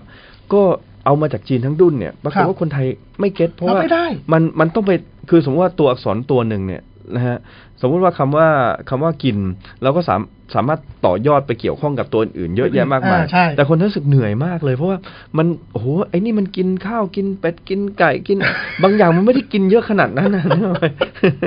เขาเขาอยากรู้ว่าเอาวิธีใช้มันเป็นยังไง ใช่ครับ เอออันเนี้ยก็คือคืออีกมุมหนึ่งที่เราต้องคิดว่า แล้วตอนหลังผมก็เลยรู้สึกว่าเราก็ต้องมาทำเป็นแบบว่าเหมือนกับสับคอนเทนต์มาแยกย่อยให้ใช้ตรงกับความต้องการ เช่นว่าอธิบายในเชิงโครงสร้างของการเอาไปใช้ที่เป็นโครงสร้างประโยคที่ใช้ได้จริง ครับ ๆ ให้เขารู้สึกว่าอ่ะคำเขากินคำเดียวเนี่ยโอเค ในมุมหนึ่งเขาเรียนเรื่องความแตกต่างหลากหลายต่อยอด แต่อีกมุมหนึ่งเขาก็เรียนเรื่องของว่าวิธีใช้เชิงลึกเนี่ยทำยังไง เออ แล้วปรากฏว่าเขาชอบมากกว่า แล้วก็ใช้สื่อการเรียนนี่ได้ได้มากกว่า เพราะเขาพูดแล้วเป็นประโยชน์คือพอเขารู้เป็นคำคำคำคำคำแต่ประกอบไม่เป็น ก็ อืมก็ไม่มีประโยช ไม่มีประโยชน์ น์อืม ใช่ เท่าที่ควรอาจจะทำให้เดาได้แต่ว่ามันไม่ใช่การสื่อสารแบบครบวงจร ใช่ครับ โอเค แล้วนี่ผมก็แลกเปลี่ยนนิดนึงก็คืออย่างนี้ เคยที่ไปไปตอนนั้นน่ะก็ไปหลายหลายมณฑลแหละ ครับ แล้วปรากฏว่า คือคนจีนมักจะคิดว่าเราเนี่ยเป็นคนจีนด้วยกัน อืม แล้วก็คิดว่าเราน่าจะเป็นคนจีนที่ต่างพื้นที่ อืม เพราะไม่สามารถพูดภาษาถิ่นเขาได้ อืม เขาก็จะใช้วิธีการเขียน อืม เพื่อให้เราอ่าน อืม เพราะเขาคิดว่าเราเป็นคนจีนเหมือนกัน ยังไงก็อ่านออก ถูก อืม เพราะในทัศนะของคนจีนน่ะ คนจีนมักจะคิดว่าคนอื่นเป็นคนจีน เออใช่ใช่ เพราะแผ่นดินมันกว้างใหญ่ ก็จริงนะอันนี้ก็จริง เพราะ ป็ ฉะนั้น ว่า น่ะ จีนเผ่าไหน ถูก ชาติพันธุ์ตรงไหนยังไง ใช่ อืม ถ้าเขาเห็นเราพูดภาษาจีนได้ต่อให้พูดได้นิดหน่อยก็เถอะ อืม เขาก็จะมักจะคิดว่าเราน่าจะอ่านได้ อืม เพราะฉะนั้นก็จะเขียนด้วยลายมืออันแสนจะหวัดมาให้เราอ่าน ใช่ใช่ใช่ซึ่งอ่านยากนะ โอ้อ่านยาก อ่านยากแล้วก็บางบางเสียงในในภาษาจีนเนี่ย มันก็แตกต่างหรือเพี้ยนหรือเบนไปจากเสียงกลางเนี่ย จนฟังไม่เข้าใจเหมือนกัน ครับ นะครับ อย่างชื่อเป็นเซ็กเซ็ อื ก ม ฝานเซ็กฝานอะไรเงี้ยหรือว่าเสียปวงเนี่ยนะฮะหรือว่าเจียบปึ่ง เจี เนี่ย ย ปึ่ง อืมก็ก็อาจจะทำให้มีการเบี่ยงเบนทางทางเสียงของภาษาเนี่ย แล้วก็บางครั้งเนี่ย มันก็จะมีเอ่อแต่เดี๋ยวนี้ก็อาจจะน้อยลงนะครับ คือจีนที่ไม่สามารถพูดภาษากลางได้ น้อย นะค แล้ รั ว บน้อยลงนะครับ อาจจะพูดได้แต่ว่าสำเนียงก็จะแตกต่างกันไปนะครับ แล้วก็เอ่อการออกเสียงเนี่ยก็จะมีความแตกต่างกันไป นั่นแหละครับ นะฮะตัวเอาเป็นว่ากลับมาที่เรื่องของ อ่ะ ครูหรือระบบ โอเค กา ครั ร บ การเรียนการสอนเนี่ยคือสามคำศักดิ์สิทธิ์เนี่ยคือคอนเทนต์พรีเซนต์และก็อีเวนต์ ครับ จริงใช้ได้หมดกับทุกอย่างนะฮะคอนเทนต์คือตัวเนื้อหาตัวแกนกลาง ว่าตอบโจทย์หรือตรงใจกับคนที่ต้องการเรียนหรือไม่ อือฮึ ผู้เรียนเองก็ต้องศึกษา ว่าเอ๊ะถ้าเราต้องการเรียนอันนี้เนี่ยนะฮะโดยแพทเทิร์นเนี่ยนะครับบางคนอย่างที่เรียนว่าโอ้โหใจร้อนมากเลย มาแล้ว อืม ผมบอกผมอยากจะไปทำธุรกิจกับคนจีน คุณมีเวลาให้ผมมีเวลาสามเดือนเนี่ยสอนให้ผมเป็นให้ได้เนี่ยแต่เขาพูดไม่ได้เลย เราก็ เออ ต้องหาวิธีใช่ไหมอันนี้ก็ค่อนขึ้นข้างในข้างไปอย่างอีกอย่าง แต่ว่าพรีเซนต์เนี่ยเป็นเรื่องสำคัญมาก มันเป็นการเพอร์ฟอร์มตัวเองว่าเออเราเนี่ยมีความน่าเชื่อมั่น ครับ น่านับถือทำไมเราถึงต้องเรียนภาษาจีนเพื่อพูดภาษาจีนให้คนจีนยอมรับ อืม เพราะว่าโดยธรรมชาติเหมือนเวลาเราเจอฝรั่งพูดภาษาไทยได้เก่งๆเรารู้สึกชื่นชมเรารู้สึกว่าอยากคุยกับเขา ครับ หรือเรารู้สึกว่าการสื่อสารที่มันไม่คลาดเคลื่อน และมันตรงประเด็นตรงเป้าเนี่ย มันทำให้คนเนี่ยเขาอยากจะอยากจะทำงานต่อยอดที่ยากๆ แต่ในขณะเดียวกันถ้าพูดอะไรไปแล้วไม่รู้เรื่อง คุยกันยากสื่อสารผิดทางบอกอย่างบอกไก่เอาไข่บอกไก่เอาลิงมาให้อย่างเงี้ยมันมัน มันทำให้คนสื่อสารเองก็เหนื่อยคน อ่าฮะ รับสารเองก็ไม่เข้าใจนะฮะเพราะฉะนั้นไอ้ตรงนี้เนี่ยมันก็เลยทำให้กระบวนการของการเติบโตของการศึกษากับการค้าขายการการทำธุรกิจ หรือแม้แต่การขยายอิทธิพลทางความคิดของคนจีนเนี่ยมันเติบโตเร็วมาก ถูกครับ นะครับแล้วก็คู่ขนานไปกันนั้นเนี่ยคือผมว่าเรามีต้นทุนหลายอย่างนะครับที่ทำให้การพรีเซนต์ภาพลักษณ์ของภาษาจีน หรือตัวจีนความเป็นจีนเองในไทยเนี่ยมันเติบโตเร็วมาก อือฮึ ยกตัวอย่างเช่นหนังจีนม เยอะ ผมว่าผมเป็นคนหนึ่งนะครับ แล้วก็เชื่อว่าท่านผู้ฟังหลายแต่อหลายท่านเนี่ยเป็นเป็นเป็นคนหนึ่งที่ติดตามหรือว่ามีมีเขาเรียกว่าเอ่อ perception หรือก็รับรู้เกี่ยวกับหนังจีนเนี่ยเย ครั อะ บ มากในสมัยเด็กๆนะฮะไม่ว่าจะเป็นกำลังภายในเรื่องใด ๆ ก็แล้วแต่ อ่าน นะครับ ครับก๋วยเจ๋งเนี่ยจะเอ่ออึ้งยง มังกรหยก เอ่อเอ่อมังกรหยกนะฮะหรือแม้แต่เอ่อ อะไรเดียเอ่อผมยังมีเรื่องเยอะจนนึก นึกเร็วๆไม่ทันเอ่ออุ้ยเสี่ยวป้อ อุ้ อุ้ ยเสี่ยวป้อ เอ่อเอ่อวีรบุรุษเขาเลียงซันไซอิ๋ว ครับ นะครับสามก๊กเนี่ย ลิฟมิสซัน อืลิฟมิสซันลิขิม เออลิ พ ขิ ว ม ง พวง ชอลิ้วเฮียงอะไรพวกเนี้ยนะครับพูดออกมาพวกคุณโอ้เออเออเคยดูเคยดู คุ้นๆเลย เด็ก คุ้นๆๆแล้วอืมแต่หลังๆแน่นอนแหละฮะอิทธิพลเคป๊อปเกาหลีอะไรเข้ามาเอ่อมีอิทธิพลแต่ว่าในยุคเอ่อพวกอะไรนายนายตี้ใช่ไหมฮะ ครับ ยุค 90 80 เนี่ย ผมคิดว่าเติบโตมาพร้อมกับหนังจีน ใช่ เติบโตมาพร้อมกับหลิวเต๋อหัว เอ่อ ผู้หญิง โจ ฆ่าใครจะ ฟ้า แตะ อะไรเงี้ยนะหรือแม้แต่เอ่อเอ่อโจซินฉือ โจซินฉือ เอย่างเงี้ยเป็นต้น เติบโตมาพร้อม ๆ กันหรือแม้แต่เย่นเต้าหัวหลีเหลียงเหวยอะไรเงี้ยหลีเหลียงเจียเยอะมากเลย ใช่ นะครับ แล้วก็หนังจีนในยุคหนึ่งเนี่ยก็ผมว่าเยอะมากพอๆกับหนังฝรั่งถูนะกคฮะรับ มีแต่ช่วงช่วงหลังๆในหนังโรงเนี่ยอาจจะน้อยกว่า เพราะว่ากระแสของ K-pop อิทธิพลของเคป๊อปก็ดีหรืออิทธิพลของอุตสาหกรรมของตะวันตกเนี่ยเขาทำเป็นระบบ ถูกครับ แล้วก็มีการโฆษณา มีการอะไรต่างๆ เยอะมากอืม แต่ตอนนี้มีประเด็นที่น่าสนใจ ถ้าไปดูในเรตติ้ง อันนี้คือหนังนะ อืมอืม ถ้าไปดูเรตติ้งหนังสือ ครับ หนังสือขายดี อืม เป็นหนังสือกำลังภายใน โอ้นะฮะ ติดอันดับต้น ว้าว ๆ ต้อง ดีจั ต้อง เลย ต้องอ้างอิงด้วยนะว่าจากจากร้อยอันดับขายดีซีเอ็ด ว้าว คือไม่ว่าอะไรจะเกิดขึ้นก็ตาม แต่กลับกลายเป็นว่านิยายกำลังภายในจะขายดีเสมอ อันนี้อันนี้น่าสนใจนะ จริง ๆ มันก็เป็นส่วนหนึ่งของการพรีเซนต์ ครับ ภาพลักษณ์ของตัวการศึกษาด้วยนะ ใช่ คืคือภาษากับวัฒนธรรมเนี่ยมันไปคู่ขนานกันไป ถ้าวัฒนธรรมมันเจาะลึกทำให้เกิดความอิ่มเอม ภาษามันก็จะทำให้เกิดการอิ่มอกอิ่มใจ ถูกครับ ในการเรียนรู้ด้วยว่าเฮ้ยโอ้โหอ่ะเราเข้าใจแล้วอัตลักษณ์ตรงนี้ อ่า แปลว่าอะไร อืม เพราะว่าคนที่พูดง่ายๆคือคนที่ได้ลิ้มรสในยุทธจักรบูริมนั่นเอง ครับครับ ก็อยากที่จะศึกษาภาษาจีนเพิ่ม ใช่ เติ ใช่ ม ใช่ใช่ว่ามันแปลว่าอะไร ถูกครับ เขาจะได้เข้าใจมากขึ้น เพราะว่าตอนเนี้ย จีนเติบโตแล้วก็วรรณกรรมจีนขอโทษนะต้องบอกว่าไม่ไม่ได้เหมือนเดิมละ ครับ ไม่ได้เหมือนเดิมอย่างท่านกิมยงหรือโกเล้งละ ใช่ใช่ มีอย่างยุคหลังๆมีขวางอี้ ขวางอี้ เเก่งมาก ใช่ เขียนเรื่องอะไรดันเถื่อนนะผมจำไม่ได้แล้ว จอมคน เออผมอ่านเรื่องเนี้ยโคตรชอบเลย มีชื่อหลิวอี้ มีชื่ออะไร เยี่ยนเฟยอ่า แล้วเขาก็จะอ้างอิงในยุคสมัยที่หลาย ๆ คนไม่รู้จัก ใช่ใช่ เช่นอ่ายุคสิบประเทศอย่าง สิ เงี้ บ ย ประเทศห้าราชวงศ์อะไร อ่า เงี้ยอืม หรือไม่ก็ราชวงศ์เหนือใต้อย่างเงี้ย อืมอืม คือเขาพยายามจะพรีเซนต์ในจุดที่พูดตรงๆ คือ ไม่มีคนรู้จัก ฮะ ทำให้คนไทยที่อ่านหนังสือแนวนี้ได้รู้จักราชวงศ์จีนเพิ่มมากขึ้น อืม ไม่ใช่รู้จักแค่ราชวงศ์ซ่ง ใช่ใช่ ราชวงศ์หมิง ราชวงศ์ชิง ใช่ใช่ใช่ นี่แหละ เพราะฉะนั้นน่ะ ตรงนี้ทำให้คนเกิดแรงบันดาลใจครับ ในการที่อยากจะศึกษาแล้วอ่านภาษาจีนเพิ่มเติม เพราะเชื่อว่าถ้าได้เข้าใจมากขึ้น จะมองเห็นภาพมากขึ้น ครับ จะสามารถจินตนาการต่างๆ ได้ดีขึ้น อันเนี้ยคือตัว performance หรือการพรีเซนต์ของของความเป็นจีนเนี่ย ครับ มันทำให้เราเห็นมิติของของความผูกพัน ใช่ อ่าอันที่หนึ่งคือความผูกพันในเชิงของเอ่อภาษาวรรณกรรม ภาษาวัฒนธรรม แล้วก็วัฒนธรรมที่ที่ซึมลึกเข้าไปในจิตสำนึกบางอย่างของเราทำให้เรารู้สึกอิ่มเอม ครับ แล้วก็อันที่สองเนี่ยคือการเอ่อเรียนรู้ผ่านวิถีชีวิตในลักษณะไลฟ์สไตล์แล้วก็ อ่า ประเพณีวัฒนธรรม เช่นตรุษจีนนะเชงเม้งนะ เชง วัน เม้ง ไหว้พระจันทร์นะครับ หรือแม้แต่วันสำคัญสำคัญที่เกี่ยวข้องกับเอ่อจีนในในในไทยนะครับ อย่างตรุษจีนเนี่ยจะค่อนข้างโดดเด่นมากเลย เวลาเราจะสังเกตนะผมเองก็เป็นลูกจีนคนหนึ่งนะครับ ครับ ก็เวลาตรุษจีนเนี่ยเออก็ส่วนใหญ่ต้องหยุด แต่บอกฏว่าที่บ้านเนี่ยไม่ค่อยหยุ ด บางทีผิวค้ำๆเนี่ยหยุดกันเต็มเลย ก็ยังงงๆเอ๊ะอาศัยจังหวะชุลมุนทางทางทางสัญชาติทางเชื้อชาติเปล่าก็ไม่รู้แต่โอเคไม่เป็นไรก็อันนั้นก็เป็นความน่ารักดี แล้วก็ ครับ เราก็จะมีการพูดถึงในเชิงเทคนิคเช่นว่าเอออ่างเปา อั่งเปาอันนี้สำคัญ ใช่แล้วก็จะนับมานับได้แล้วก็เป็นกุศโลบายที่ดีนะครับ ในการให้ออมเงิน ใช่ หรือแม้แต่การที่ต้องมีปลาเหลือไว้ในมื้ออาหาร อือฮึ อ่าเนียนๆโยยื้อนะครับเป็นต้นนะครับ หรือว่าแต่การอืมเชงเม้งก็ดีนะครับ ช่วงโอ้เชงเม้งนี่แหมผมจะมีเรื่องที่เกี่ยวข้องกับตัวผมเยอะมากคือว่า ครับ ผมเกิดวันที่สี่เดือนสี่ ครับ ซึ่งส่วนใหญ่ก็จะใช้เวลาฉลองเชงเม้งเนี่ยวันฉลองวันเกิดในช่วงเชงเม้งพอดี อืม ก็เลยเป็นกิมมิกเล็ก ๆ นะฮะ ก็โอเค แล้วก็วันพระจันทร์ที่เพิ่งผ่านมาเนี่ยจริงๆก็มีเรื่องเล่าอยู่เหมือนกันเอาเป็นว่าเรื่องโดยรวมเนี่ยการมี story to tell หรือการเป็นนักเล่าเรื่องเนี่ย ครับ ทำให้ครูหรือวิธีการสอนในยุคปัจจุบันเนี่ยน่าสนใจเพิ่มขึ้น ถูกครับ แล้วนั่นหมายความว่าการเรียนภาษาที่ไม่ใช่แค่เรื่องภาษาอย่างเดียวเนี่ยมันเรื่องของวัฒนธรรมเรื่องของอารยธรรมความอบอุ่นบางอย่าง ที่มันต้องอบอุ้มให้คนเรียนเนี่ยรู้สึกว่า เขาได้เห็นภาพได้มีจินตนาการมีจินตภาพ ซึ่งผมคิดว่าการทำโครงการทำอะไรก็แล้วแต่เนี่ย การโรงเรียนสอนภาษาภาษาจีนหรือภาษาอื่นๆเนี่ยจำเป็นต้องมี ใช่ สตอรี่มีเรื่องเล่านะครับ ซึ่งแต่ละเรื่องเล่าของจีนเนี่ยผมบอกเลยว่าแต่ละเรื่องเล่านี่เป็นเรื่องเล่าคลาสสิก อืม และเป็นเรื่องเล่าที่น่าสนใจ แล้ว ครับ น่าฟัง อืม อ่ะผมยกตัวอย่าง เรื่องกินเจอย่างเงี้ย อืมใช่ใช่ใช่กินเจตะกี้ลืมนึกไป อืมเพราะเพิ่งผ่านมา ใช่ใช่ อ่ะหลายคนจะบอกว่าเรากินเจเดือนเก้า อืม บางตำรามีที่มา อืม เพราะว่าอะไร เพราะว่าจักรพรรดิราชวงศ์ซ่งองค์สุดท้ายเก้าขวบ อืม แล้วต่อในห่วงเวลานั้นนะคือโดนมองโกลล้อมตีจนหมด อ๋อครับ หมดทางออกแล้ว อืม สุดท้ายขุนนางก็เลยหอบจักรพรรดิ อืม ลงทะเลนะ คือว่าลงทะเลนี่ไม่ได้ลงเรือนะ อืม ลงไปจมน้ำด้วยกัน อืม ก็คือจะดีกว่าโดนจับไปเป็นตัวประกันให้อายเขา อืม ก็เลยเป็นการทำบุญให้กับฮ่องเต้ โอ้ อายุเก้าขวบ เก้าขวบในเดือนเก้า ใช่ อันนี้อันนี้คือตำรานะ แล้วก็กินเจเก้าวันอะไรว่าครับว่าไป ใช่ครับ เก้าวันสิบวันอะไรว่าไป ถูกครับ อืม เป็นการอุทิศส่วนกุศล ม คือเอาเรื่องนี้มาผูกพันกับ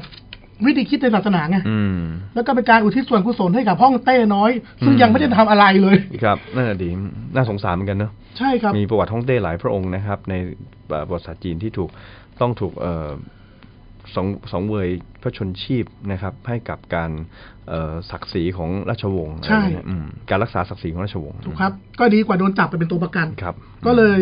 เป็นการทำบุญเนี่ย อืม อย่างเนี้ย อันนี้ก็คือเป็นเรื่องเล่าสายหนึ่ง ซึ่งอีกสายหนึ่งก็มาอีกบอกว่าจริง ๆ แล้วมันมีเรื่องอื่นนะ มันไม่ใช่แค่ฮ่องเต้อย่างเดียว อืม แต่มันเป็นความเชื่อของงานอัตเพณีงานอะไรอย่างเงี้ย เพราะว่ากินเจส่วนใหญ่มาจากพวกทางแต้จิ๋ว อืมใช่ใช่ อันนี้ ใช่ เขาว่ากันนะครับ อ่ะแล้วก็ต่อละต่อมาเนี่ยก็แพร่หลายกันมาในจีนพ้นทะเล อืม เนื่องจากพ้นทะเลส่วนใหญ่ก็ แต้จิ๋วใช่ถ้ายิ่งมาไทยนี่แปดสิบเก้าสิบเปอร์เซ็นต์นะ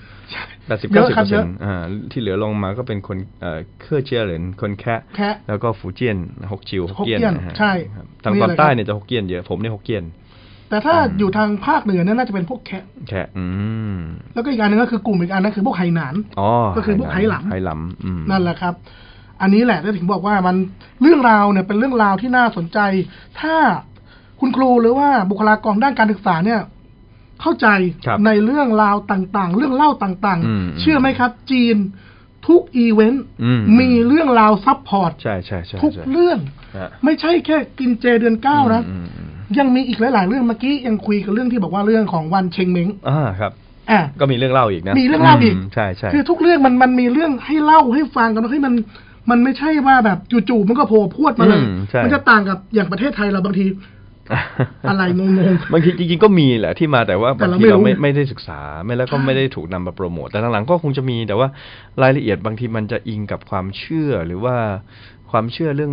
เรื่องผีสางเรื่องอะไรต่างๆ มากไปหรือเปล่าไม่แน่ใจนะบางเรื่องนะฮะ เป็นความเชื่อ ซึ่งซึ่งก็เป็นความเชื่อที่ผีสางในที่นี้สมัยก่อนก็ไม่ได้หมายถึงว่าผีที่หลอกลวงหักคอ ครับ แต่ว่าหมายถึงวิญญาณของบรรพบุรุษ บรร อะ พบุรุษ ไรเงี้ยก็ทำให้เกิดความเป็นประเพณีที่มีความลักษณะความสัมพันธ์กับบรรพบุรุษความกตัญญู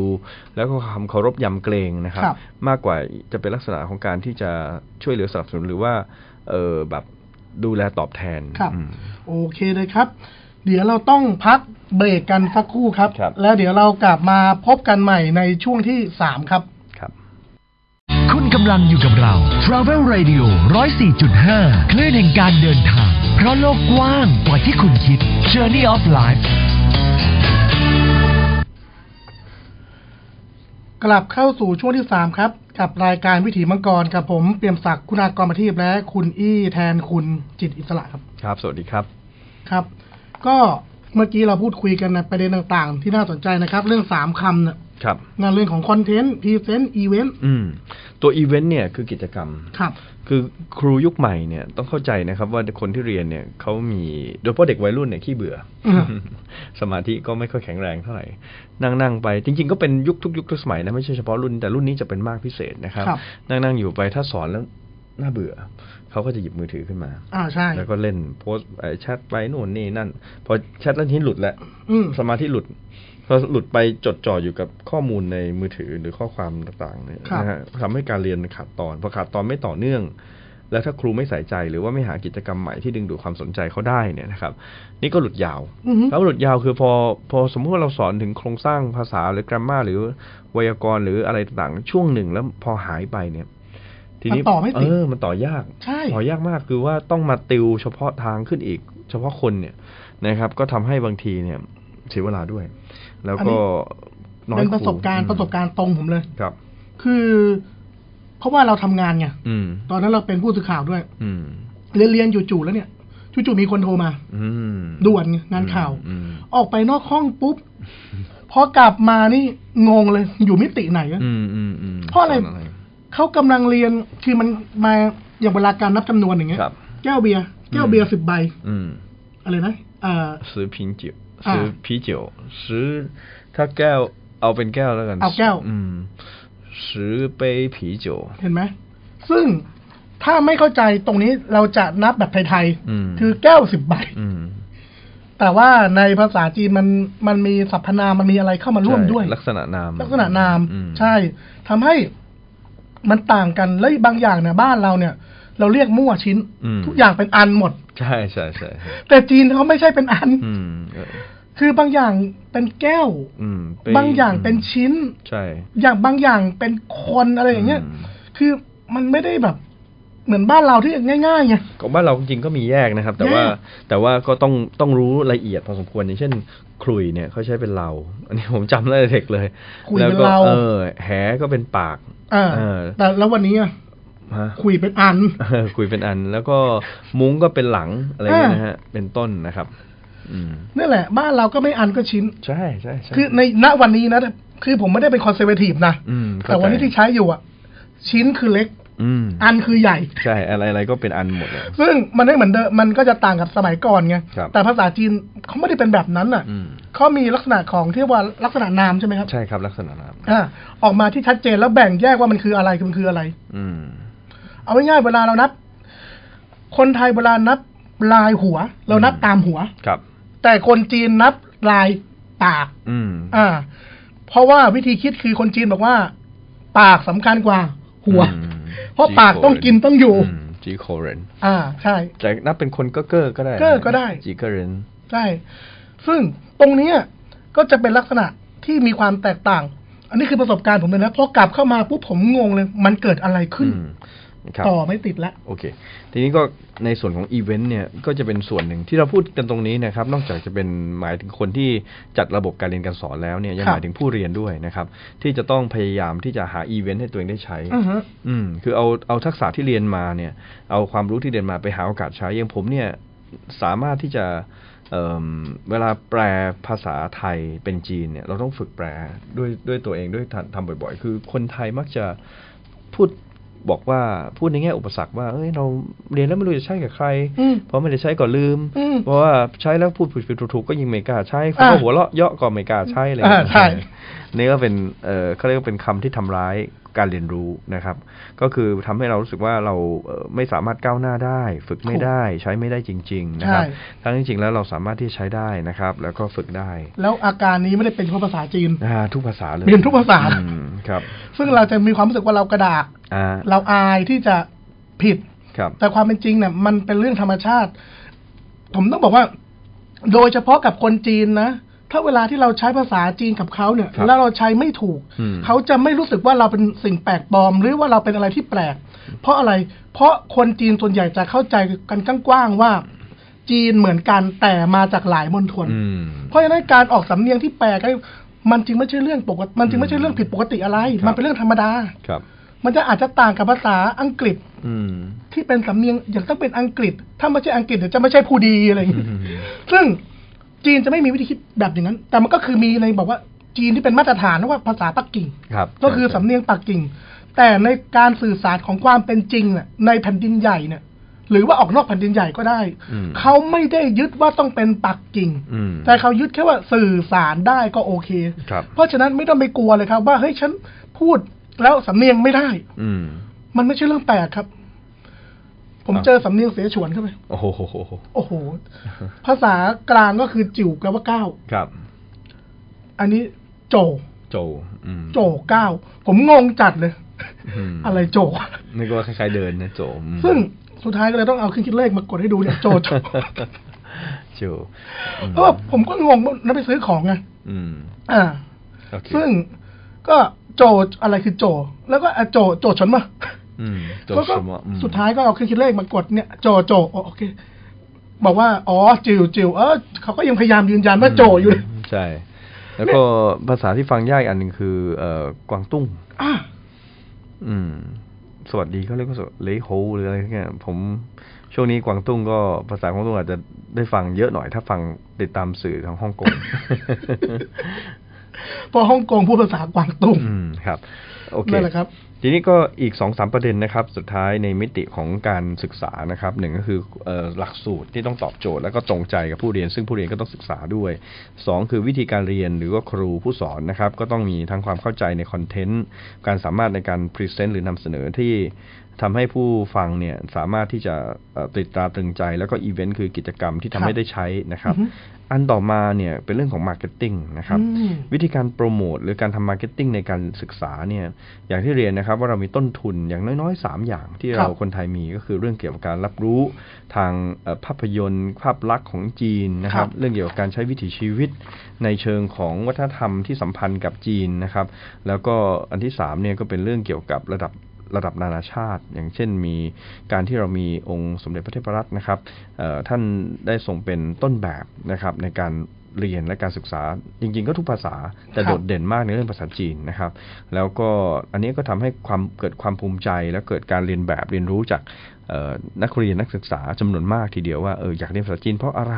เขาบอกว่าอยากเป็นให้เหมือนกับสมเด็จกรมพระเทพรัตน์นะครับ ก็ ครับ เอ่อก็เป็นตัวอย่างหนึ่งนะครับที่เราได้ ส่วนมาร์เก็ตติ้งเนี่ยมันก็จะมีวิธีการในการที่จะต้องทำให้คนเนี่ยเข้าถึงโดวยเพราะปัจจุบันเนี่ยออนไลน์เยอะ อืม ตะกี้ผมผมพูดค้างไว้ถึงเรื่อง AI นะ ครั ฮะ บ ระบบ AI เนี่ยมันสามารถทำอะไร คงรู้จักยาวิส หลายคนที่เป็นคนรุ่นใหม่ๆ ที่ดูหนัง a v e n g e r เนี่ยรู้จัก Iron Man รู้จัก Jarvis คือโปรแกรม AI ที่สามารถโต้ตอบ แล้วก็สามารถที่จะเป็นตัว Search Engine อือฮึ นะครับที่ทำให้เวลาพูดอะไรไปเนี่ยก็สามารถที่จะประมวลภาพประมวลผล ประมวลข้อมูล หรือว่าประมวลเหตุการณ์ต่างๆ ที่เกิดขึ้นได้นะครับ ให้กับเอ่อเจ้าของได้ อันนี้ก็ก็ก็กำลังมีการพัฒนาในเรื่องนี้อยู่นะครับ จีนเองก็ทำอยู่นะครับในในหลายมิติ เช่นมิติด้านความปลอดภัยความมั่นคงก็ได้ใช้ในระดับหนึ่ง แต่ว่ามิติในการศึกษาเนี่ยก็มีคนพยายามที่จะทำให้ใช้เช่นเวลาที่เราตอบโต้เอ่อเป็นภาษาจีน ไอ้ระบบเนี่ยมันก็จะขึ้นมา คือไม่ได้ขึ้นแค่ตัวอักษรแต่ขึ้นเป็นภาพด้วยนะค ครั รับ บ ว่าภาพเนี่ยหมายความว่าอะไรนะครับ เช่นเราว่าชื่อว่าหลี่ฉางเฉิงนะครับเราไปกำแพงเมืองจีนมันก็จะปรากฏ อ่า ภาพขึ้นมาให้เห็นนะครับ แล้วก็จะสามารถมีเสียงอธิบายได้ หรือถ้าเราสามารถพูดคุยแล้วเขาก็สามารถมี participate กับเราได้เนี่ยอันนี้ก็จะช่วยทำให้การเข้าถึงในเชิง marketing มันก็มีจุดขายด้วยนะครับ มันง่ายขึ้น แล้วก็การโฆษณาในการเรียนการสอนภาษาจีนเดี๋ยวนี้ก็ต้องยอมรับว่าออนไลน์เนี่ยมาแรงนะครับ ถูกครับ การทำการตลาดผ่านออนไลน์เนี่ยมาแรงมาก แล้วก็ทำให้คนสนใจ แต่ว่าเทคนิคหนึ่งที่ต้องดึงดูดคนให้เอ่อให้เข้ามาสนใจเรื่องภาษาจีนเนี่ยคือต้องทำให้เขาเห็นเป้าหมายว่าจากความอยากธรรมดาเนี่ยเป็นความจำเป็นที่เรียกว่าต้อง ต้อง มัสนะครับต้องเรียนนะครับ คือความอยากเนี่ยเป็นสิ่งที่กระตุ้นได้ แต่คว่ารับ ไม่ยั่งยืน อืม เท่าที่ควร แต่ถ้ารู้สึกว่าต้องเรียน ไม่เรียนไม่ได้ตกยุคตกเทรนด์นะครับ ถูก หรือว่าตกหล่นโอกาสดีๆ ที่จะได้ใช้ภาษาจีนเนี่ยนะครับ ก็จะทำให้เขารู้สึกว่า เออมันต้องเรียน เช่นคนที่ต้องใช้งานหรือคนที่คิดว่าอ่ะโอกาสในประเทศไทยตอนนี้นะมันมันไม่ค่อยดีละถ้าเราพูดจีนได้เนี่ย เราจะพูดกับคนอีกอย่างน้อย1,400 ล้านคนทั่วประเทศจีนได้ ใช่ แล้วก็ยังไม่นับรวมอีกเกือบ 200 ล้านคนที่อยู่ทั่วโลกะครับ ที่เป็นพ้นทะเล ออที่เป็นคนพ้นทะเล เป็นลูกหลานจีนที่พูดจีนได้ ก็ยังต้องใช้การสื่อสาร คือรวมๆแล้วประมาณ 1,600 ล้านคนเนี่ย ประชากรโลกตอนนี้มีประมาณ 7,000 ล้านคน ก็เกือบเกือบหนึ่งในสามนะครับ ใช่ ถ้าหนึ่งในสามคือ 2,000 ก็อันนี้ก็เกือบเกือบๆอันนี้คือตัวเลขโดยประมาณการนะครับ แต่ในความจริงอาจจะมีมากกว่านั้นก็ได้ที่สามารถพูดภาษาจีนได้หรือใช้ภาษาจีนได้ คือ คนที่สมมติคนไทยที่พูดภาษาจีนได้ก็เยอะ คนฝรั่งก็เยอะขึ้นเรื่อยๆ ผมไปเยือนจีนมานะครับ คือโดยคำเชิญของรัฐเอ่อของรัฐรัฐบาลจีนเนี่ยนะครับให้ให้ให้มีนักศึกษามีคนรุ่นใหม่ๆนะครับไปไปเมืองจีนเนี่ยผมพบเลยว่าฝรั่งเนี่ยพูดจีนที่เยอะมากเลย บางทีนะครับขอโทษนะครับผิวเข้มๆค้ำๆดำๆเนี่ยโอ้โหพูดจีนแบบ หล่อ คล่อง เลย ปือเลยอ่ะจนเราอายเลยเราคิดว่าเราพูดจีนได้เก่งนะโอ้โหเจอ เออ เขาพูดจีนแบบสำเนียงดีมากเลยเขาไปใช้ชีวิตเรียนหนังสือแล้วเขาเกิด passion ในการเรียนนะครับ โอเค อีกสองประเด็นสุดท้ายก็คือเรื่องของเอ่อทำเลที่ ครับ ตั้งก็สำคัญเหมือนกันนะครับ แต่ว่ามันก็ถูกทดแทนด้วยออนไลน์นะครับ โอเค ก็มีเวลาจำกัดเดี๋ยวจะสรุปแล้วกัน เรื่องสุดท้ายคือการดูแลนักเรียนหรือผู้เรียนนะครับ ในระบบของการที่เป็นระบบโคชชิ่งคือการเฝ้าติดตาม หรือการเอ่อประกบการทำให้เกิดความมั่นใจ แล้วก็เกิดบรรยากาศในการเรียนรู้ที่ทำให้เด็ก ๆ หรือนักนักนักเรียนนักศึกษาเนี่ยไม่รู้สึกประหม่าคือ ม คนไทยเด็กไทยเนี่ย เขาเรียกภาษาจีนเรียกว่าไม่กัดผู้กัดคายโขคือไม่กล้าอ้าปาก เออไม่กล้าอ้าปากผู้การคายโขคื ใช่ ว่าไม่กล้ารู้สึกให้ซิลให้ซิลคืออายหรือขายหน้าหรือเขินนะครับ ให้ซิลคือเสียหน้าก็ได้คือบางทีรู้สึกว่าเขิน เวลายิ่งถูกหัวเราะเยาะนะบางคนเนี่ยถึงขนาดขาดเรียนไปเป็นครั้งๆก็มีเพราะกลัวว่ามาแล้วจะถูกหัวเราะเยาะทั้งจริงแล้วมิติของการหัวเราะ และอาจจะไม่เยาะก็ได้คืออาจจะหัวเราะ เพราะมันน่าสนุกมันน่าตลกขบขัน อ่า เพื่อสร้างบรรยากาศแต่กับกับบางคนก็ซีเรียสไงฮะ เขาอาย รู้สึกว่าการถูกหัวเราะเยาะเนี่ยนะครับ มันเป็นการเสียหน้า ครับ นะภาษาทางจิตวิทยาเรียกว่าการตกตำแหน่งทางสังคม อือหือ คือการรู้สึกว่าจากเคยได้รับการยอมรับกับไม่ได้รับการยอมรับ ซึ่งจริงๆมันเรื่องปกติมากสำหรับคนที่เรียนภาษาทุกภาษาในการพูดผิดพูดถูก อืม ไม่ไม่ไม่ได้ใครเกิดมาแล้วพูดถูก ผมเนี่ยคือยิ่งเรียนยิ่งหน้าแข็งแรง ยิ่งหน้าแข็งแรงเท่าไหร่ยิ่งเรียนรู้ได้เร็วนะครับ ถูกครับ นะครับ แล้วก็ผมพบอย่างหนึ่งนะครับ ว่าอัจฉริยะทั้งหลายกว่าจะประสบความสำเร็จมักต้องคอยต้องเคยถูก หัวเราะ ถูกถูกถูกเยาะเย้ยด้วยเสียงหัวเราะเยาะมาแล้ว อืม ทั้งสิ้น เป็นเรื่องธรรมชาติ เป็นเรื่องที่แบบว่าต้องถ้าข้ามไปได้นะฮะถ้าแพ้เป็นฐานผ่านผ่านจะเป็นเพชรนะครับ อันนี้ก็เป็นส่วนหนึ่งที่อยากจะมาแลกเปลี่ยนในวันนี้โอ้จริงเนื้อหาเยอะมากนะครับ แต่ว่าจริงเวลาเราจำกัดก็เลยอยากจะขอสรุปง่าย ๆ ว่าหลักสูตรต้องตอบโจทย์ ครูผู้สอนหรือวิธีการสอนเนี่ยต้องโดนใจเข้าใจ แล้วก็สามารถนำเสนอได้ดีมีกิจกรรมที่ดึงดูดทำเลเนี่ยจริง ๆ แล้วในหลักของการทำอสังหาหรือการทำโรงเรียนหรือทำอะไรก็แล้วแต่เนี่ยเขามีสูตรสามคำง่ายๆเลย ครับ สามคำที่เป็นความสำเร็จของการทำงานทุกอย่างในที่ต้องใช้ที่ตั้งใช้หน้าร้านนะสามคำนั้นก็คือทำเลทำเลทำเล ทำเล ก็คือทำเลสำคัญมากนั่นเอง แต่วันนี้ทำเลก็อาจจะไม่สำคัญที่สุดละ อ่าใช่ครับก็ เพราะว่าเป็นโลกออนไลน์ ออนไลน์ที่ไหนก็ได้ครับ แต่ว่า เรียน วิ ที่ ธี ไหน การ ก็ได้ ที่จะทำให้เขาสนใจเนี่ยมันก็ต้องปรับตัวในยุค disrupt แบบนี้นะ ถู ครั ก บ ครับ แล้วการการเรียนภาษาจีนนี่ผมถือว่าเป็นการลงทุนนะ แน่นอน แล้วขอโทษเถอะเป็นการลงทุนที่คุ้มมาก ครับ ทำไมฮะเพราะว่าคุณลงทุนครั้งเดียว คุณสามารถสื่อสารได้กับคนถึงหนึ่งพัน สี่ร้อยล้าน เอ่อ หกร้อยล้าน 1,400ล้าน บวกสองร้อย บวกสองร้อยเป็นหนึ่งพันหกร้อยล้าน อืม ในขณะถ้าคุณเรียนภาษาอื่นอ่ะ อืม คุณสื่อสารได้กี่ล้านคนกี่แสนคน อืม นี่คือความคุ้มค่าน อกจากภาษาอังกฤษนะภาษาอังกฤษก็ได้เยอะมาก อ่าใช่แล้วนอกจากภาษาอังกฤษไงแต่ถ้าเป็นภาษาเอาแค่เอาแค่ภาษาจีนเนี่ย อืม ลองนับเอาแค่ในเอเชีย อืม ภาษาอะไรคุ้มค่าสุด ใช่ใช่ นั่นเลยคุณอาจจะบอกว่าเอ้อภาษาบาฮาซา ใช่ภาษาบาฮาซา แต่คุณสื่อสารได้ประมาณสามร้อยคน เอ้ย อืม สามร้อยล้านคน อืม ที่อยู่ในอินโด อืม แต่ถ้าคุณพอได้ภาษาจีน อืม ในแง่การลงทุนผมถือว่าเป็นการลงทุนที่คุ้มค่า ใช่ฮะ เพราะว่า